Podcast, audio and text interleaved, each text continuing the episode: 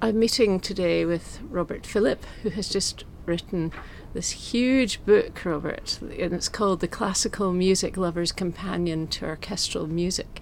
Um, a bit of a huge stocking filler, this one. It is, yes, you would need rather large feet. Uh, to have a stocking this size. yes. Who do you think it's for? Who have you written it for? It's for the ordinary music lover. Uh, I mean, although I um, I used to work as an academic in music for the Open University, I've never really thought of myself as writing for academics. The the, the great world of classical music lovers. Uh, they all want to know how it works, and, and very often I think writing about classical music is either sort of patronizingly simple and doesn't really try to describe the music, or it's rather academic, uses lots of technical terms and people can't understand it. So I've tried to write a book about most of the orchestral repertoire which anybody who's interested in classical music and loves music can understand. How have you split the book up in, into chapters? Have you done it by work? Have you done it by genre? Have, how, have you, how have you categorized it? A simple A to Z of composers, uh, not quite A to Z, it's from B to W, it's from starts with Bach, J.S. Bach, ends with Weber and Webern, uh, and everybody in between. 60 uh, something composers. Within each composer, I do a little introduction about the composer, not too much, you know, um, welter of a biography, but uh, but enough background to try to understand how the composers ticked, how they were regarded in their own time, what their reputation has been since, and then I just take each of the most important orchestral works within each composer, and I just go through each one. Uh, just trying to lead listeners through so that if somebody puts on a CD or is going to a concert, just trying to uh, describe what happens in the music. This sort of what I think of as a, as a journey, to use a cliche, a journey through the music. What's happening? Where are the main peaks? Is this the last peak, or is there another one when you reach the top of the mountain. It's it is so much like sort of walking through a landscape. A lot of this music, I think. That's what I was thinking. I was thinking this would be quite a good kind of crib sheet almost uh, when you are going to a, a concert, yes, just to read yeah. up on it beforehand and then be a little bit more aware of what you're actually listening to. So exactly, exactly.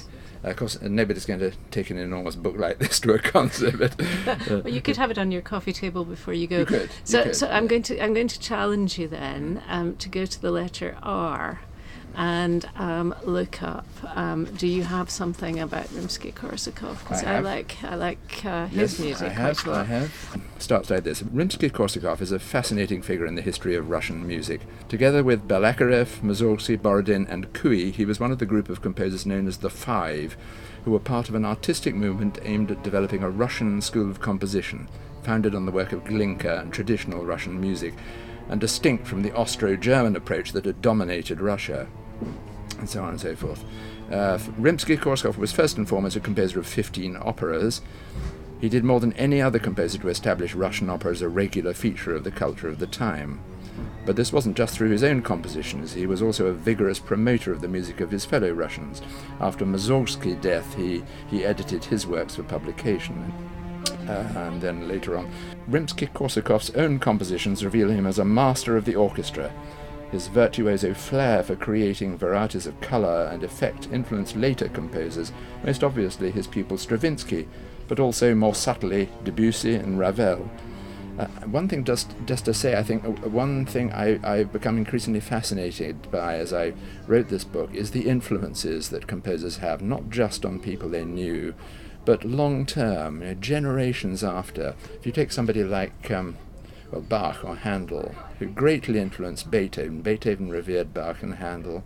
And then later composers, Brahms, Bruckner, Wagner, revered Beethoven. And then by the time you get to Wagner, he influenced so many people in the 20th century. People like Messiaen with his enormous Turangalila symphony. But even somebody like Debussy, who tried to escape Wagner. You can feel Wagner as sort of lurking there. So this this sort of line of influence is a sort of community of composers that goes through history, which I'm absolutely fascinated by. I'm always fascinated by the fact that nobody, no two people. Um, well, one hope they do. one hopes that they don't um, compose the same tune effectively, and it, that right. that always I think is fascinating. Yes, not only do they not compose the same tune, uh, or they can sometimes you know seem to be sort of quoting each other or deliberately quote each other, but their fingerprints are different. It's just like you know, looking at a face. You would think that uh, that there aren't enough enough elements in, in what makes up a face to produce so many distinct people. But it's the same with composers and the sounds they make with the orchestra and whatever else they're writing. Uh, just their way of, even if they're trying to imitate somebody else. Um, Ravel once said that uh, if a composer doesn't know what to do, what he should do is take a famous work from a, a, great composer and try to imitate it. And in the way you imitate it, you will display your own individuality. And uh, that's often the case. Somebody sets out, obviously using somebody else's work as a model, but is just completely distinct. And just their little turns of phrase and the way they move the harmonies and the way the melody goes and, and the sort of combination of instruments they use um, just, just sounds different. And the, the, other thing about this book, which is I think a thousand pages, am I Pretty correct? Much, yes. Yes, it's a, it, with all the with the bibliography at the end and everything. Um, it's taken you a while. So, so a why did it take you so long? and Mr. Philip, you know, it took you ages. And also, um, you know, did you know a lot of this stuff beforehand? Quite a bit. I mean, my earliest memories of orchestral music go back to when I was about seven even even before actually. We had a pile of 78 records and a and a record player and then we got our first LPs and I remember we got Beethoven's Seventh Symphony and the Bach Brandenburg Concertos the first LPs we ever got. And I just remember this incredible sense of setting off on a great journey with Beethoven 7 and it's never left me that and I became fascinated from then on particularly by orchestral music I mean, I don't pretend for a moment that I that I knew all the works in this this book. Uh, a lot of it was completely new to me, and that also is fascinating to learn new things. And somebody like Haydn, for example, um, until really quite recently, Haydn symphonies, the only ones that were played regularly, were the late symphonies, the the so-called London symphonies that he wrote when he came to England. Um, but then, when I was a student in the 60s, the first complete edition of Haydn's symphonies came out and the first complete recordings. And you suddenly realized he'd been writing wonderful symphonies throughout his working life. And there are, there are, you know, there are 104 of them, and uh, you know, at least half of those are really marvelous works. And I didn't know most of those until very recently. And which is your own personal favorite? I wouldn't say I have a a favorite composer. There are composers I keep on coming back to. Maybe most of all Mozart.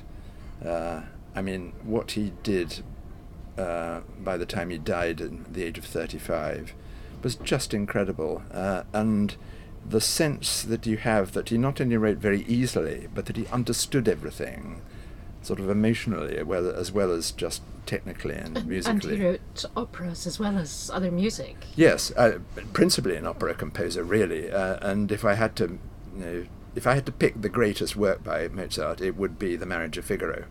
Uh, but I think if you get to know uh, The Marriage of Figaro and then you get to know his instrumental music, you realize there's a lot of opera in the instrumental music.